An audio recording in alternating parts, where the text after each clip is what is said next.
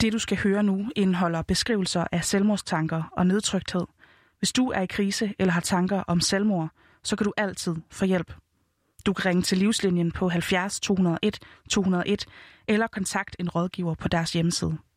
Hvis du er akut selvmordstruet, så skal du ringe 112.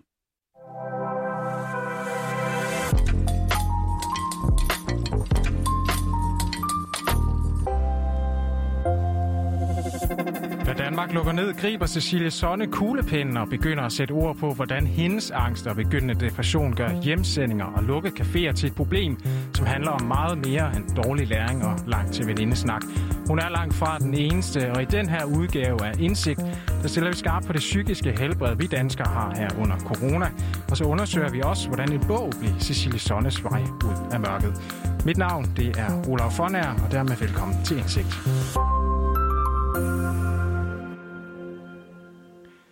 23-årige Cecilie Sonne, hun kender i særdeleshed psykiatrien nærmest alt, alt for godt, må man sige. Jeg har jo de sidste 10 år haft angst. Jeg har gået til psykiater, da jeg gik på gymnasiet for nogle år tilbage. Og så har jeg været ramt af tre depressioner nu. Men i det tidlige forår 2020, ja, der var hendes depression og angstalfad altså nærmest blevet vækstet til kæreste og uddannelse. Men hendes verden, den begynder så småt at ramle den 11. marts. Jeg havde været inde på skolen på mit øh, studie UCL i Odense øh, og kommer hjem til min kæreste, og så ser vi jo, at hele landet lukker ned. Det jeg vil sige i aften, det kommer til at få øh, store konsekvenser for alle danskere. Der vil komme med svære situationer nu for rigtig mange borgere, elever og studerende på alle uddannelsesinstitutioner sendes hjem nu. I starten der begynder jeg lidt at grine, fordi det virker jo, altså det virker bare så fjernt fra den virkelighed, vi egentlig går og lever i. Og så går jeg lidt i panik. Og på en eller anden måde, så føler jeg også, at det er mega rart, fordi så behøver jeg ikke at skulle op i skole i morgen. Men selvom uh, Cecilies glæde over, at hun altså ikke skulle konfrontere sin angst i forhold til at møde op på studiet, ja, så varede glæden altså kun ganske kort tid. Den første måned, der, øh, der gik det fint nok med at sidde derhjemme og have online-studie.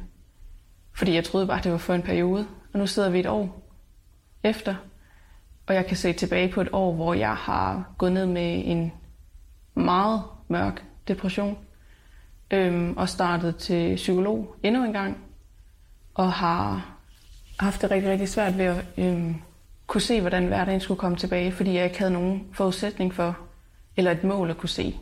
Nu stopper det. Dage de blev altså til uger, og ugerne de blev så sidenhen til måneder, men corona, restriktioner og nedlukninger, de bliver altså ved med at være der. Det hele blussede op, og jeg troede, en depression var på vej igen. Så jeg begyndte at nedskrive mange af mine følelser. Ja, Cecilia her, hun er altså en fighter, som ikke bare sådan lige giver op. Hun gav sig nemlig til at skrive sine følelser ned, og det er altså endt med at blive til en bog. Angsten fylder min hverdag, og angsten er mit liv. Den har overtaget mit hoved, og den får lov til at dominere. Men jeg er blevet god til at overvinde den, og det er en kamp værd. Ja, i første omgang så skrev Cecilia altså de her historier for at hjælpe sig selv. Og jeg kan mærke, når den kommer væltende. Den kan komme når som helst og hvor som helst, men jeg hader den. Jeg hader, hvordan angsten får lov til at styre mig. Og den kommer svævende. Men i høj grad så endte de her små historier altså også med at være en hjælp for kæresten, så han bedre kunne forstå hende. Det første kapitel, det handler om, hvordan det er at have angst. Øhm, så der begyndte jeg bare at skrive om, hvordan det ligesom kunne være svært at gå ned i fakta og handle. Så, øh, fordi så kunne jeg give ham historien, og så kunne han måske forstå, hvordan jeg havde det, uden at jeg selv behøvede at fortælle ham det og forklare og tænke. Langsomt så blev tankerne til ord, som altså fyldte side efter side, som hjælp ikke mindst Cecilias kæreste med at forstå hendes situation, men i høj grad også hendes veninder, så de alle sammen kunne hjælpe hende med hendes kamp. Alle følelserne er følelser, jeg har følt. Alle historierne er på en måde opdigtet, men alle følelserne bag er ægte. Så det er 10 vidt forskellige historier med meget forskellige hovedpersoner, øh, som alle sammen på en eller anden måde er sårbare, Øhm, og ligesom fortæller deres historie om, hvordan de kommer igennem dagen, eller bare livet. Men ligesom personerne i Cecilies fortællinger, de er mange, så er hun altså også selv langt fra den eneste, som er blevet psykisk påvirket af den nye dag, vi alle sammen har fået her under corona. Selvom det til tider kan virke meningsløst, når det er svært at se lys for enden af tunnelen, så bonger mistrivelsen faktisk ikke rigtig ud hos de danske regioner. For de psykiatriske akutmodtagelser, de modtog sidste år stort set det samme antal henvendelser, som de plejer. Det, det kan DR Detektor fortælle, men det her det er altså faktisk ikke ens betydende med, at det ikke går dårligere. Det fortæller Farana Harris. Hun er ledende overlæge på afdelingen for depression og angst på Aarhus Universitetshospital der er ikke kommet flere. Dem, der er kommet, har nok bare været mere syge, end vi nok øh, har, øh, har haft vanligt. Øh, og så kan man sige, at øh, så har vi haft flere, som vi har fuldt intensivt øh, også, fordi at øh, corona jo ligesom har lukket mange sociale aktiviteter og herunder også støtte ned. Selvom corona måske ikke nødvendigvis har fået flere helt derud, hvor de altså overvejer at tage deres eget liv, så har de, der i forvejen havde det svært før corona kom, langt fra fået det bedre. Og det er netop fordi corona som samfund har plunget os i knæ, og de psykisk sårbare kan mærke byrden på skuldrene mere i den her coronatid. Det er svært for dem selv at skulle holde den der struktur, ligesom det er for mange mennesker, ligesom mange er ved at blive trætte af det nu, og ikke rigtig overgår det mere. Så, så øh, hvis man er psykisk sårbar og i forvejen måske har svært ved at, at holde den her struktur, eller øh, har brug for det for at ligesom fastholde en i at blive rask, så er det rigtig svært. Og mistrivselen, som vi hørte Cecilie Sonne sætte ord på blandt unge, ja, det har i den grad været et af de helt store samtaleemner inde på Christiansborg. Det har min kollega Jonas Emil Jacobsen set lidt nærmere på. I starten af februar gik snakken også på, at unges trivsel var helt i bund. Og på det tidspunkt meldte Venstre ud, at de vil bruge en halv milliard på at løfte unges trivsel i skolerne. Lotte Rod, der er undervisningsordfører i Radikale Venstre, hun udtalte i forbindelse med udspillet, at hun håbede, at skolerne vil få flere penge til trivsel, fordi det stod så skidt til. Der er mange elever, som ikke har det godt lige nu, som mister motivationen for at gå i skole.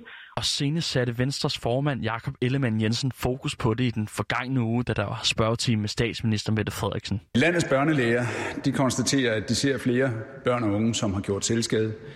Landets psykologer de ser en markant stigning i henvendelser øh, fra mennesker, som øh, lider af angst.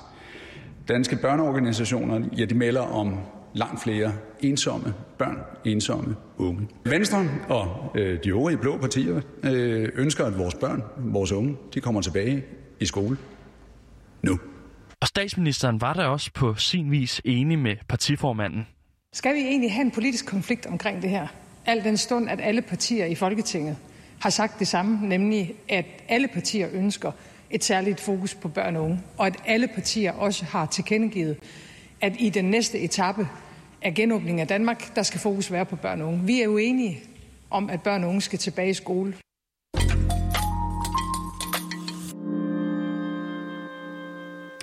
Der er nu gået mere end et år siden, at Danmark officielt lukkede ned på grund af corona, og i næsten lige så lang tid, ja, der har Cecilia altså været i gang med at skrive.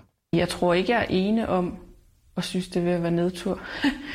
og at man godt kunne bruge noget strukturering igen og komme ud. Øhm, men, det, men det er svært. Og det er også svært ligesom at på en eller anden måde få lov til at sige, at man er lidt ekstra sårbar lige nu. Og har brug for ekstra meget kontrol. Fordi det ved jeg jo, alle har. Men nu, øhm, nu siger jeg det højt. Mandag der bliver Cecilie Sonne officielt debuterende forfatter, når de 10 historier, hun altså har skrevet, de bliver udgivet i bogen Uvending, en fortælling om livet. Bogen har gjort det, den skulle for mig. Jeg, har, jeg er på vej ud med depression, og jeg kom igennem coronanedlukningen ved at skrive. Så bogen har gjort, hvad den skulle for mig. Jeg håber, at bogen kan bane en vej, så andre kan finde mod til at sige højt, hvis de har det skidt. Selvom politikerne de altså snakker om genåbning, så er Cecilie her så slet ikke færdig med at dele sine tanker. For selvom hun altså er ved at være ovenpå sin depression, og hun snart er uddannet socialrådgiver, så fortsætter hun altså med at skrive. Det er min måde at fortælle, hvordan det er at leve og være sårbar. Dagens indsigt den var skruet sammen af Jonas Emil Jacobsen, Henriette Kamp og Laura Brun. Mit navn er Olav Fornager.